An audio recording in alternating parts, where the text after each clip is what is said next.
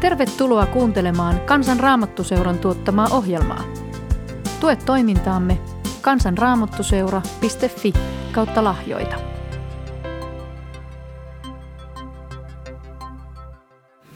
Jos olisin itse saanut valita tämän puheeni tai raamatutunnin aiheen, niin en minä varmasti olisi näitä sanoja valinnut.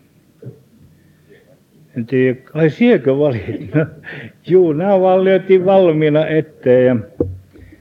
Ja, ja tuota, hyvä se kyllä oli, se panikin tutkistelemaan, että mitäs tämä on, kun sen, siinä on tällainen rukous, että anna minun nähdä sinun kirkkautesi. Ihminen haluaisi nähdä.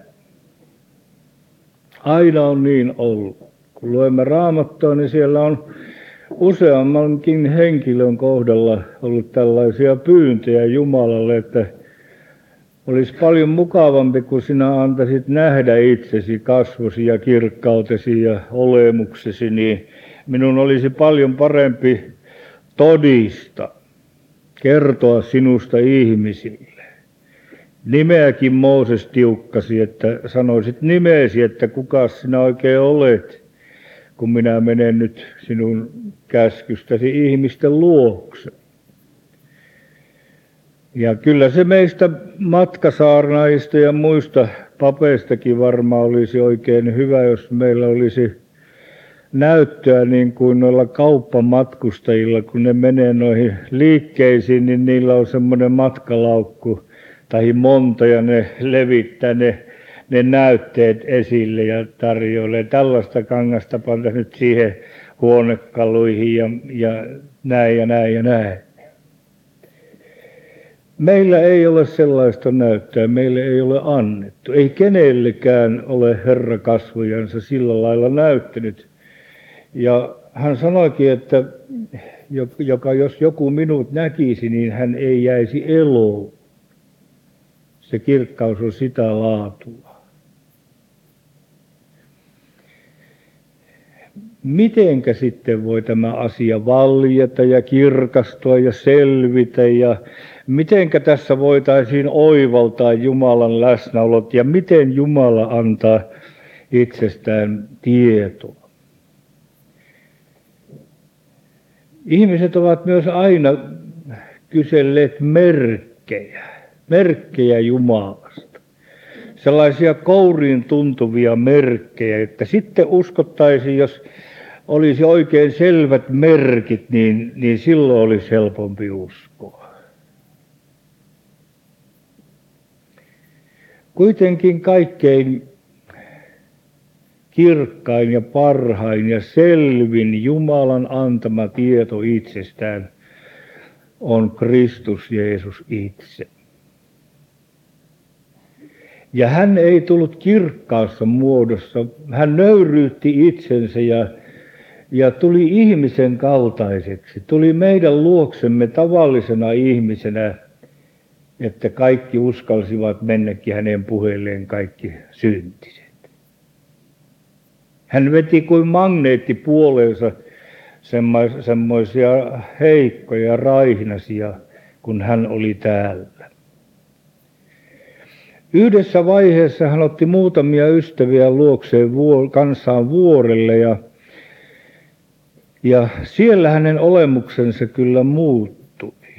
Ja hän sai seuralaisia Mooseksen ja Eliaan sinne mukaan ja tämä Pietari, joka oli siinä hommassa mukana, niin niin ihastui, että sanoi, että tehtäisikö kolme majaa tänne vuorelle ja jäätäisikin tänne oleskelemaan, kun täällä on näin hyvä olla ja, ja, ja niin pehmoni ja autuas olo.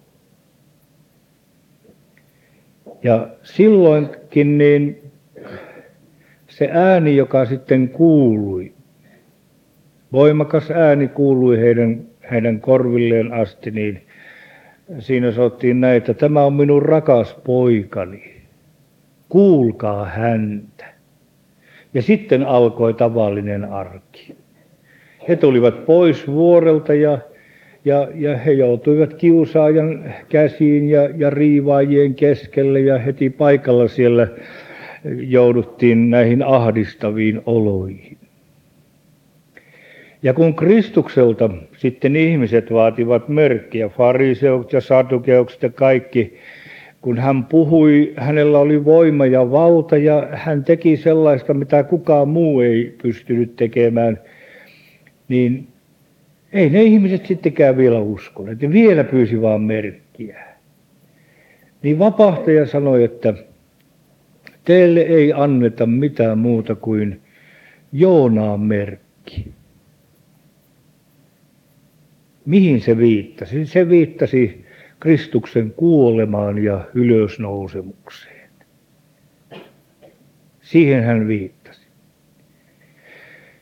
Ja kun Kristus itse kertoi haudan takaisesta elämästä, kun rikas mies oli joutunutkin huonoon osaan siellä, ja sitten tämä köyhä Lasarus oli, niin kuin sanotaan, Abrahamin helmassa, eli jotenkin oikein hyvässä olossa kuin sylissä siellä. Niin silloin tämä rikas mies pyytää, että voisitko sinä tuota, niin, Abraham lähettää täältä tai mennä itse, niin minun veljeni luokse, kun mulla on viisi veljeä, niin kertoisit heille, että pitäisi tehdä parannus. Etteivät hekin joutuisi tähän vaivan paikkaan. Niin meidän Herramme siinä kertomuksessa sanoi, että elleivät he usko Moosesta ja profeettoja, niin eivät he usko, vaikka joku kuolleista nousisi ja tulisi kertomaan. Siis näiden kautta vaikka kuolleet nousisivat tai tapahtuisi merkillisiä ihmeitä ja tapahtumia, niin, niin ihmiset eivät silti saattaisi uskoa. Ja sanotaanpa lopun ajoista myöskin niin, että tulee sellaisia voimatekijöitä, jotka saavat jopa tuleen taivaasta tulemaan alas. Tapahtuu kaikenlaisia ihmeitä ja Herra sanoo, että ne ei olekaan kaikki hänestä. Vaikka kyllä hän sanoi oikeitakin merkkejä olevan. Kun hän lähetti ystävänsä saarnaamaan, niin hän sanoi, että menkää kaikkeen maailmaan ja saaratkaa evankeliumia kaikille luoduille. Ja siinä ohessa hän mainitsi, että on olemassa merkkejä. He puhuvat uusilla kielillä. Helluntaina tapahtui niin, ymmärrettävillä kielillä. Kunkin kansan ja, ja kielialueen ihmiset kuulivat ymmärrettävää puhetta. Niin, että he tiesivät, mistä on kysymys, kun nämä ihmiset puhuivat, jotka eivät olleet olleet oppikoulussa eikä muussa, muussa lukemassa kieliä. Se oli ihana merkki Jumalalta, että ymmärrettävällä tavalla evankeliumi julistettiin. Ja se sattui kohti. Mutta sitten se sanotaan aika metkasti, että he nostavat käsiin käärmeitä. Jos he juovat myrkkyä, niin, niin se ei vahingoita. En tiedä mitä varten nämä sinne on pantu. Toissapäivänä minä tapasin käärmeen mökin tiellä ja oikein ison kyyn. En minä käynyt yhtään kokeilemaan, että voisiko minä nostaa käsi, kun minulla kumisaappaat jalassa, niin, niin kantapää alle pistin pää ja pyöräytin ja hiersin. En minä käynyt kokeilemaan, että olisiko minulla nämä merkit. Enkä me yritä ketään muitakaan niin juomaan oikein myrkkyä, vaikka olisi kuin lahjoilla varustettu. En me yllytä. En tiedä mitä varten ne on sinne pantu. Ja sitten siellä sanottiin, että nämä merkit seuraavat, he panevat käteensä sairasten päälle ja ne tulevat terveiksi. Ai miten ihana asia. Tulisi vaan paljon terveiksi. Mutta jos panee kädet sairaan päälle ja ilmoittaa, että se on tullut terveeksi eikä se tullutkaan, niin, niin sekin on joku merkki. Niin päin myös. Mutta näihin ei meidän Herramme kirkastuminen ollenkaan niin näytä sitten paneutua. Eikä, eikä niin näiden varaan jää, ei ollenkaan. Ja sitä minä tutkin viime yönä niin tuolla aamuyön tunneille asti tätä asiaa. Ja minä sain mahdottoman hyvän levun ja rauhan. Kristuksen kirkastuminen, anna minulle nähdä sinun kirkkautesi, niin, niin se tulee sillä lailla esille, että siinä ei ole näitä humauksia, eikä siinä ole näitä väläyksiä, eikä siinä tarvitse olla mitään näitä ihmeellisiä näkyjä ja yliluonnollisia tapahtumia, vaan, vaan pyhän hengen työ on aivan ihana, kun hän kirkastaa Kristusta. Ja millä lailla? Nyt minä luen vähän niistä. No niin, sitten kun Kristus oli tänne tullut, niin, niin Johannes kastaja, joka oli saarnannut rajuja saarnoja siellä ja pannut ihmiset pokalle ja kasteille ja, ja, ja uhkailut kirveillä ja muulla kaikella kassaralla, niin niin yhtäkkiä, kun on siellä saarnaamassa, niin hän ei varmaan ollut valmistanut sitä puhettaan siellä erämaassa, eikä kirjoittanut valmiiksi etukäteen. Mutta kun hän oli siinä puhumassa, niin yhtäkkiä tulee kuin paussi siihen puheeseen ja hän alkaa katella ympärilleen, kun, kun hän sitten kertoo, että minä en häntä tuntenut, mutta hän, joka käski minut saarnaamaan, sanoi minulle, hän se on. Ja yhtäkkiä hän ojentaa käteensä ja sanoo, että katso Jumalan karitsa, joka pois ottaa maailman synnit. Pyhä henki kirkasti Johannes Kastajalle, väkevälle Jeesuksen edeltä tulleelle, Kristusta. Minkälaisena? Sellaisena, joka ottaa pois maailman synnin. Avaa oveen ihmisille syntisille Jumalan yhteyteen. Virrentekijä veisa, että valmisti kuuliaisuuden ja aukas oven autuuden Jumala meille pojassaan, kun antoi hänet kuolemaan. Katso Jumalan karitsa. Tuossa tuohikäppyrässä on juuri se raamatun kohta kirjaimi Johannes 1 ja 29. Se pantiin silloin, kun tuota ristiä tuohon laiteltiin. Minä olin mukana. Se onkin minun huonolla käsialalle numero tehty. Ja tuo risti on saanut puhua ihmisille paljon. Tuo uppotukeista koottu risti. Katso Jumalan karitsa. Silloin kun Kristus kulki täällä ja näki sairautta ja rampuutta ja riivaajien pahoja töitä ja sokeutta ja sellaista, niin hän paransi. Hänen sanassa oli valta, että kun hän sanoi, niin silloin tapahtui aina niin. Ja kun hän teki myös sellaista, että ihmiset innostuivat, valtavasti innostuivat, niin että he olisivat tehneetkin hänestä kuninkaan semmoiset vaalit, pakkovaalit, ne olisi väkisi ottaneet, niin siellä sanotaan, ja tehneet hänet kuninkaaksi, kun hän olisi ollut ihmeen hyvä kuningas. Sairaaloita ei olisi tarvittu ensikään siinä maassa, eikä sotaa väkeäkään, kun hän olisi kuule kerubit ja enkelit pyytänyt rajoille välkkyvien miekkojensa kanssa. Tuppas siitä sitten tussa Ja leipää hän antoi korvessa. Hän olisi ollut valtavan hyvä kuningas, mutta hän lähti pois ja sanoi näin, että ellette usko minua siksi, mikä minä olen, niin te kuolette synteihin. Siis Kristus tuli tänne maailmaan Jumalan tahdosta, sai aikaan iankaikkisen lunastuksen oman verensä kautta. Hän tuli kaikkia varten, kaikkien aikojen, kaikkia ihmisiä varten. Ja kun ihmisiä oli ehtinyt paljon kuolla ennen hänen tuloa ja ristin kuolemaansa, niin, niin hän kävi siellä kuoleman valtakunnassa ilmoitti ilosanoman siellä. Meille ei ole kerrottu kyllä tarkemmin, minkälaiset herätykset siellä oli ja miten siellä paikat kohahteli, mutta hän vei iloisen viestin Tuonelaan. Kuolema on nielty ja voitto saatu ja, ja synti ja saatana on lyöty. Ja siitä lähtien, Golgatan päivästä lähtien, niin Herran seurakunnan tärkein tehtävä on julistaa sitä, että tie on auki ja syylliset saavat vapahduksen ja hyvän oman tunnon lahjaksi Jumalalta. Täällä Johanneksen 12. luvussa kerrotaan tällä tavalla. Silloinkin, kun hän teki näitä hommia ja ihmeitä, niin ihmiset olisi halunneet häntä nähdä.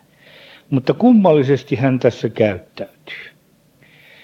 Ja oli muutamia kreikkalaisia niiden joukossa, jotka tulivat ylös juhlaan rukoilemaan. Nämä menivät Filippuksen luo, joka oli Galilean Betsaidasta, ja pyysivät häntä sanoen, Herra, me haluamme nähdä Jeesuksen.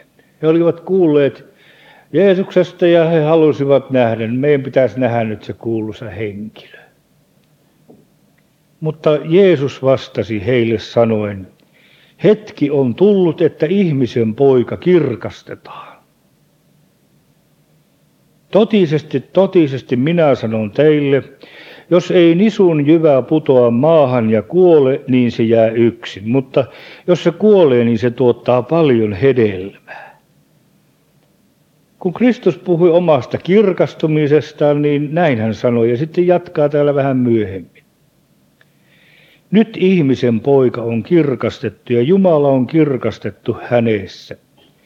Jos Jumala on kirkastettu hänessä, niin kirkastaa myös Jumala hänet itsessään ja kirkastaa hänet pian. Ja tämä keskustelu käytiin silloin, kun Juudas oli, oli tuota jo, jo ollut siellä niissä hommissansa ja he olivat lähdössä Golgataa kohti. Ja silloin Kristus puhuu kirkastumisesta. Nyt Jumala kirkastaa hänet, ihmisen poika on kirkastettu. Ja hän sanoi, että nisujyvän täytyy pudota maahan ja kuolla. Tässä on paradoksi. Olisi luullut, että Kristus leimahtaa kirkkautensa sillä lailla, että vastustajat kaatuu maahan kaikki oikein rymäkällä. Nimenomaan vastustajat pannaan maahan. Mutta hän lähteekin itse maanpoveen kuolemaan. Hän voittaa kärsimällä, on hengen miekka hällä. Hän ei osoittanutkaan kuninkuuttaan tulemalla jokin nähtäväksi ja ihmeeksi, vaan, vaan ristin hän ottaa ja sitä tietä kulkee. Siksi tämä usko onkin kristin usko, tai oikeastaan ristin usko olisi parempi, että se koo siitä, siitä pois. Ristin usko, savolaisittain sanottuna ja karjalaisittain ollaan ristin uskovaisia. Ja näinhän oli ennustettu. Kun Kristus sitten ylösnouseena tapaa näitä ystäviä, niin, niin tuota, aivan mielenkiintoista ja ihanaa on lukea, mihin hän viittailee. Lukas 24. Hän alkoi Mooseksesta ja kaikista profeetoista ja selitti heille, mitä hänestä oli kaikissa kirjoituksissa sanottu. Ja tätä tarkoittivat minun sanani, kun minä puhuin teille ollessani vielä teidän kanssanne, että kaiken pitää käymän toteen, mikä minusta on kirjoitettu Mooseksen laissa ja profetoissa ja psalmeissa. Silloin hän avasi heidän ymmärryksensä käsittämään kirjoitukset ja sanoi heille. Niin on kirjoitettu, että Kristus oli kärsivä ja kolmantena päivänä nouseva kuolleista. Ja että parannusta syntien anteeksi saamiseksi on saarnattava hänen nimessään kaikille kansoille alkaen Jerusalemista. Voi miten tämä on yksinkertainen ja ihana viesti. Etukäteen hänestä oli kerrottu, hän tulee, mitä varten hän tulee. Jesaja 53. luku, jossa Jumalan kärsivästä palvelijasta puhutaan, niin siellä sanotaan, että hän on haavoitettu meidän rikostemme tähden. Rangaistus oli hänen päällänsä, että meillä rauha olisi. Siis pääsanoma näissä ennustuksissa viittaa Kristukseen, joka tulee lunastamaan maailman ja, ja Jumalan uhri karitsana sovittaa yhdellä ainoalla uhrilla ainiaksi koko maailman synnit. Ja niin tässä sanottiin, että parannusta syntien anteeksi saamiseksi on saarnattava kaikkialla. Evankeliumia. Tehkää parannus ja uskokaa evankelium, ilosanoma. Jumala on se, joka vaikuttaa. Tai niin kuin siellä apostolin teossa sanotaan, että hänet on Jumalan oikealle kädelle korotettu antamaan parannusta ja syntien anteeksi antamusta. Parannus tuo mielenmuutos, että vastustanut ihminen, joka kulki poispäin Jumalasta ja oli, oli, oli semmoinen jurikka Jumala edessä, niin, niin, niin hän alkaakin murtua ja kääntyä ja kysellä Kristusta. Joskus on luultu ja monesti, että nuo naiset olisivat vähän herkempiä näissä uskon asioissa, että ne olisi niin kuin alttiimpia pohjimmalta Jumalan käsiin, mutta en mie tuohon kyllä usko. Kyllä ne on ihan samanlaisia jurikoita kuin miehetkin, että, että Jumalan pyhän hengen työ se on noissa mimmeissäkin, vaikka niillä tippa on vähän herkemmässä tuossa ripsen välistä tulemaan, niin, niin kyllä sydämessä pitää tapahtua Jumalan pyhän hengen työ ennen kuin ne taipuu ja kääntyy Jumalan tykö. Kaikki olemme siinä samassa veneessä. Me ollaan niin kuin se, meidän kotona siellä Karjalassa seinällä oli kello, semmoinen, jossa oli pitkät vitjat ja, ja kiira oli siellä siellä vitjojen päässä siellä allalla. Ja, ja Ukko-Pekka tai Lauri se illalla, illalla kun meitä oli iso penskäjoukko, siinä se oli ihan juhlahetki, kun Ukko-Pekko tai Lauri meni vetämään käyntiin, se, tai se vetoa siihen kelloon. Joskus se oli kerännyt pysähtyä, niin, niin hän heilaatti sit siitä heilurista näin. Veti ja sitten heilaatti tik-tak, tik-tak. Sitten se lähti käyntiin. Tämä ei tietenkään ole tekninen tapahtuma ihmisen sydämessä, mutta itse asiassa ihminen on pysähtynyt kello sisimmältään, vastahakoinen Jumalaa seuraama ja Kristusta vastaanottama. Joten se on pyhän hengen työ ja teko, kun ihminen sisimmästään heilahtaa liikkeelle ja alkaa kysellä Kristusta ja tämä kanssakäyminen alkaa.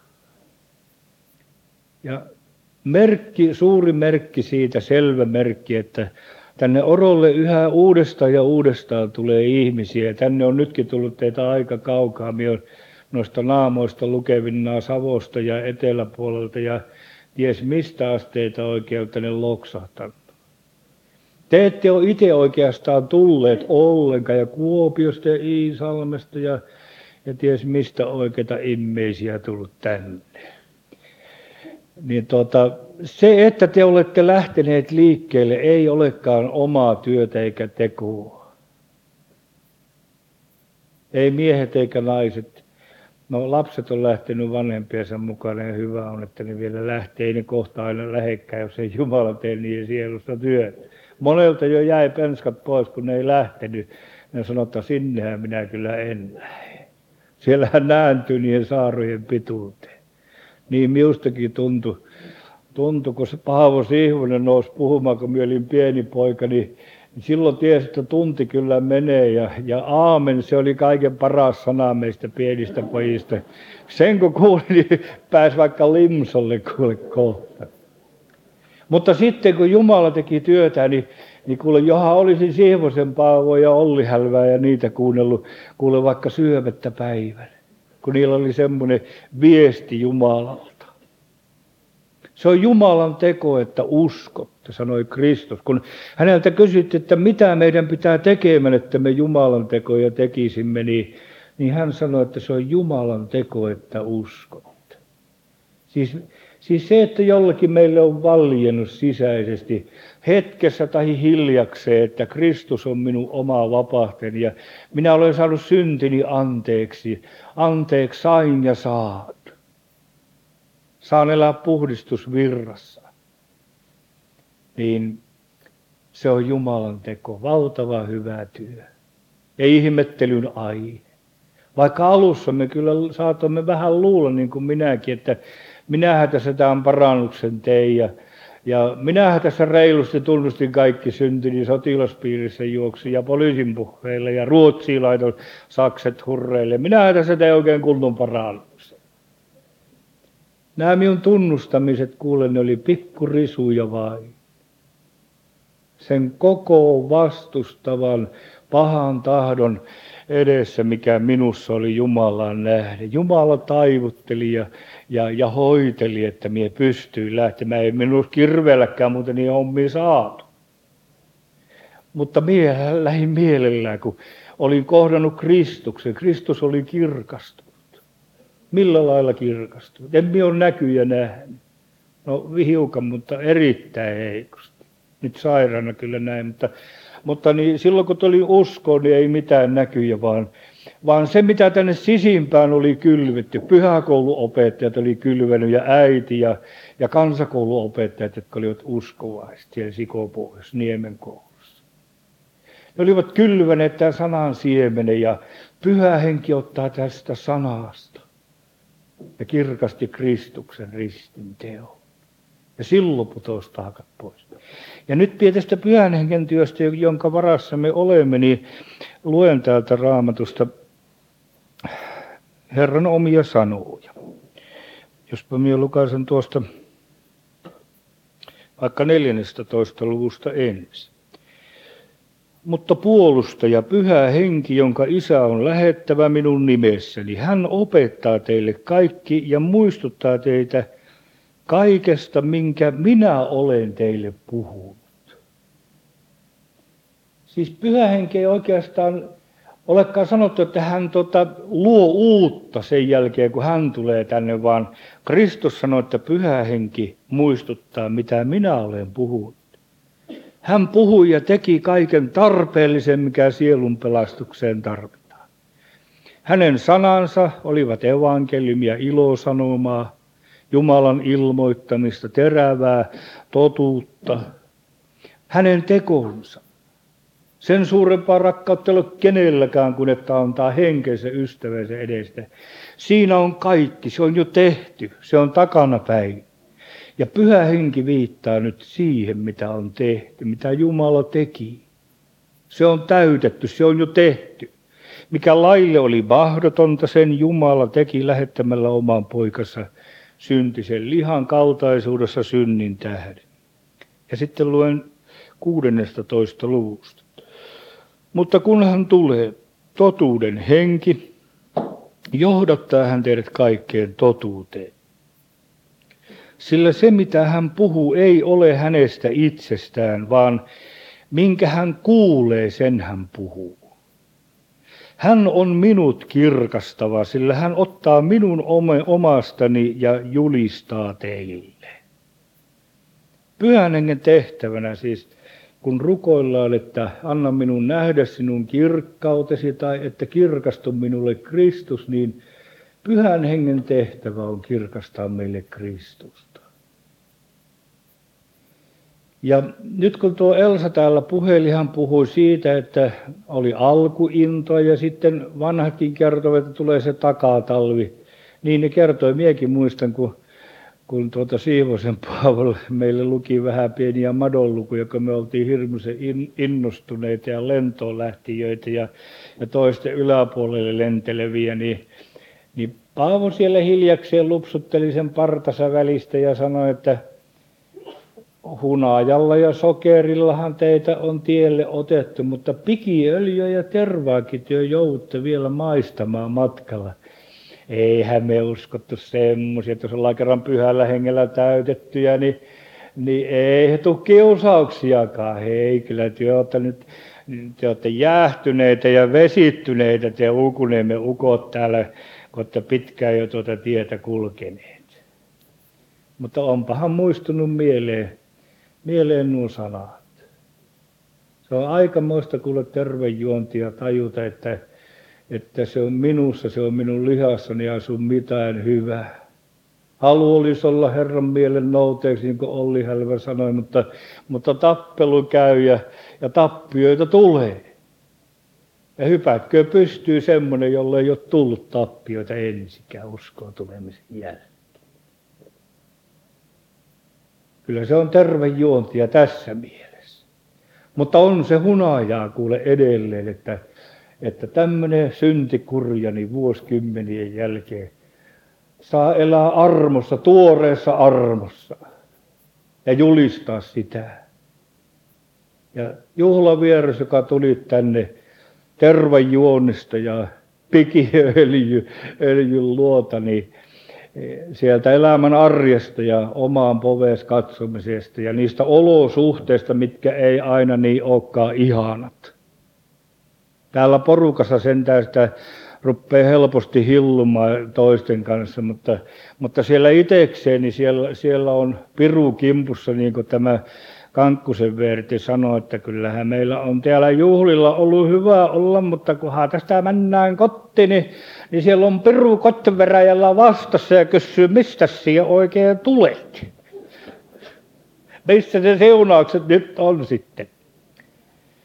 Meidän Herramme suostuu meidän matkaamme ja, ja se, mikä on kestävintä tässä Jumalan kirkkauden tuntemisessa Kristuksessa, niin, niin se on tämä armon tunteminen lunastuksen tunteminen. Minä olen lunastettu, Kristus on minut verellä ostanut ja minä kuulun hänelle. Ja hänen nimensä ja verensä voimassa, niin, niin piru ei mahakkaa sitten meille mitään lopulta. Kiusata se saa, koska se sallitaan, se sallitaan tulla. Mutta niin kuin Karpin Matti sanoi aikana, että se ihminen, joka on ristuksessa, niin piru ei maha sille enempää kuin hiirkovaasimelle eihän te kaikki tietysti tiedäkään nuoremmat, mikä se kova asia on, mutta ottakaa selvää, kysykää vanhemmilta. Te ei tiedä sitäkään, mikä on vanari ja mikä on kirassi, mutta kyselkää, kyllä ne tietää nuo vanhemmat. Kirassia tarvitaan siihen meidän, meidän vanariin kuule mieli valon loistaa. Ja tuota, Jumalan armo on, on se, jonka varaamme pudotaan. Ja kun tämä meille kirkastuu, tämä Kristuksen teko, niin, niin silloin, vaikka emme aina jaksa kirkkaasti uskoa, emme jaksa aina rukoilla niin kuin tulisi, ja rukouksesta loppuu sanat, niin tämä tietoisuus, että minä olen Kristuksen lunastama ja, ja kaikki on täytetty ja velka on maksettu, niin se kanto minua niissä minun viimeisessä tuskissa, kun minä olin, olin syöpäleikkauksen jälkeen kovissa tuskissa. Eikä siinä ollut puhettakaan mistään kirkkaasta uskosta, eikä siinä ollut hyvistä rukouksista puhetta, kun ei jaksanut muuta kuin yöllä huutaa melkein ääneen, että missä sinä Kristus nyt olet. No siihenhän sitten kyllä tuli. Mutta niin, tämä Kristuksen kirkastuminen, niin se tapahtuu Jumalan sanan kautta. Ja jos missä, niin ehtoollispöydässä, jonne jonne me tullaan. Minä olin tuolla Kitteellä viikko sitten niin helluntai-juhlilla, parikymmentä helluntai-juhlilla. Ja, ja olin siellä alttarin luona, kun ihmiset tuli Jumalan palveluksessa ehtoolliselle. Ja kun minä kattelin sitä porukkaa niin tungeksi, niitä oli kaksi kolme sataa siinä enemmänkin sitten, niin minä kahtelin, niin oli valtava hyvä olo, kun nämä ihmiset hiljaa siihen tulivat ja ja siinä tajusi, että nämä ei nyt piekkää sotikkaa toisten synneistä, vaan jokainen tulee omalta kohdaltaan siihen Kristuksen eteen. Ja sellaista hiljasta tilintekoa Jumalan edessä. Ja sitten siihen paikalle, missä Jum Kristus kirkastuu, kun erilaisten palvelijoiden kautta sanotaan, että sinun edestäsi annettu ja vuodatettu. Hajalle lepo laskeutui siinä olossa niin, niin meidän ylle ja sisimpään. Ja se onkin totta, koska Kristuksen päätehtävä onkin saattaa ihmisiä uskon lepoon. Nimittäin siellä Jesajan 28 sanotaan, että käsky käskyn päälle, läksy läksyn päälle, milloin siellä, milloin täällä. Mutta sitten jatketaan kohta ja sanotaan, että antakaa väsyneen levätä. Tässä on levähdyspaikka. Ne käärmeen puremat siellä Israelin leirissä, kiusatut ja kuoleman sairaat ja kärsivät ja väsyneet, heidän katsoessaan paskikäärmeesi, joka oli nostettu puun päälle, ihmeellinen parantuminen alkoi tapahtua. Ja kun Kristus puhui tuolle Nikodemukselle uudesti syntymisestä ja hengen työstä, niin siinä yhteydessä hän sanoi, että niin kuin Mooses ylensi käärmeen erämaassa, niin pitää ihmisen poika ylennettämän, että jokaisella, joka häneen uskoo, olisi iankaikkinen elämä. Ja siinä ei sanota, minkälaisen usko pitää olla. Miten on uskottava, se erottaa ihmisiä ja syntyy hirmu sotikka ja riita, kun käydään viimeisen päälle sanomaan, miten pitää uskoa. Mutta kehen uskotaan? Kun pyhä henki Kristukseen uskomaan meitä panee, niin, niin silloin me voimme olla yhtä. Mie yllätyin kamalasti viime syksynä lokakuussa tuolla Lahdessa, kun siellä oli siellä suurhallissa se kristittyjen yhteinen kokous. Minä olin ekaa kertaa semmoisessa, semmoisessa mukana. Oli joku, joku kuka hurja oli pyytänyt minua pitämään yhtä raamattu tuntia. Mie sitten pidin ja, ja täällä lavalla oli niitä helluntalaisia rivittäin, niitä istui niitä saarnamiehiä. Mie sinne sikopojen poika menin solkkaamaan ja me Jumalan lahjasta siellä puhelin. Ja sitten mie sanoin, että Oikeastaan työ helluttalaiset että on sen kummallisempia kuin me luterilaisetkaan Jumala edessä. Tota, ristijuurella meillä ollaan ihan tasapäisiä. Että me tarvitaan enemmän armoja, jotta vetänyt sitä henkeä vähän enemmän, enemmän sitten niin, niin sisuksinen, mutta yksi ja sama asia se on. Ristin tapahtumaa me katsotaan ja ne rupesi huutamaan hallelujaa siellä takana ja sanomaan aamenta ja Mielu, että jos se käskee lopettamaan, kun ne aamenta sanoo, että mie vaan jatko. Ja tuota, sitten helluntalaiset on pistänyt lehteen ja myyneet sitä kasettia, yli 2000 kasettia. Ja sitten minä olen ihan ihmeessäni siitä, että miten niille käy. Mutta evankeliumi, sanoma Kristuksesta, sitä tarvitsee kaikki. Ja kun pyhä henki kirkastaa meille Kristusta Jeesusta, ja lahja vanhurskautta, joka ei töitä tee, vaan uskoo häneen, joka vanhurskauttaa jumalattoman, niin sille luetaan hänen uskonsa vanhurskaudeksi. Ja Jesaajassa jo näytettiin, tässä on lepo. Antakaa väsyneen levätä. Me pääsemme uskon kautta Kristukseen katsomalla ilman lain töitä lepoon. Ja kun Paavali, jolla oli kaiken maailman henkilahjat ja joka oli, jos kukaan, niin, niin oikein Herran valittu ase kaikella lailla viemään Kristusta eteenpäin, niin kun hän tuli siellä Korintoon, niin tai kirjoittaa korintolaiselle, niin, niin tällä lailla hän sanoo. Hän sanoi, että Niinpä kun minä tulin teidän tykönne, veljet, en tullut puheen ja viisauden loistolla teille Jumalan todistusta julistamaan sillä minä olin päättänyt olla teidän tykönänne tuntematta mitään muuta, paitsi Jeesuksen Kristuksen ja hänet ristiin laulittuna. Ja ollessani teidän tykönänne minä olin heikkouden vallassa ja pelossa ja suuressa vavistuksessa. Tässä on hänen sanomansa, millä lailla hän Kristusta kirkasti, ristiin laulittuna. Ja meidän edessämme on tänään silmiemme edessä vertauskuvallisena tämä puinen risti ja pyhä henki julistaa meille, että se on täytetty. Ja Kristus vei ristiltä suoraan kaikkein kurjimman kirkkauteensa, eikä siinä muuta perustusta ollut hänen kirkkauteensa pääsemisellä kuin sovintoveren voima. Amen. Rukoilemme.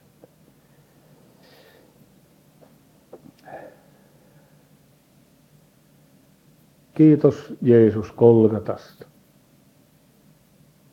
Kiitos voitosta, minkä meille heikoille toitte. Kiitos sanastasi, joka meille tämän kertoo. Ja kiitos niistä ihmisistä, joita käytit, kun uudesti synnyttävän sanan siemenen meihin kylvit jo lapsuudessa. Kiitämme uskollisista esirukoilijoista ja edesmenneistä Jumalan palvelijoista, jotka ovat näilläkin maisemilla hyvää sanomaa julistaneet. Kiitos, että se sana on kantanut hedelmää meissäkin. Ja meissäkin on Jumalan teko alkanut tapahtua, että olemme saaneet uskoa Kristuksen ja tajuta, että hän on uskon alkaja ja sen täydelliseksi tekijä. Ja kiitos siitä, niin kuin veisasimme, että ei siis alla kiusausten epäillä mun tarvitse. Eikä tiellä huokausten epätoivo vallitse, kun on täysi sovitus, sielun turva pelastus. Kiitos pelastamme Kristus, että otat kaikki meidät hoitoosi tämmöisenä kuin olemme. Amen.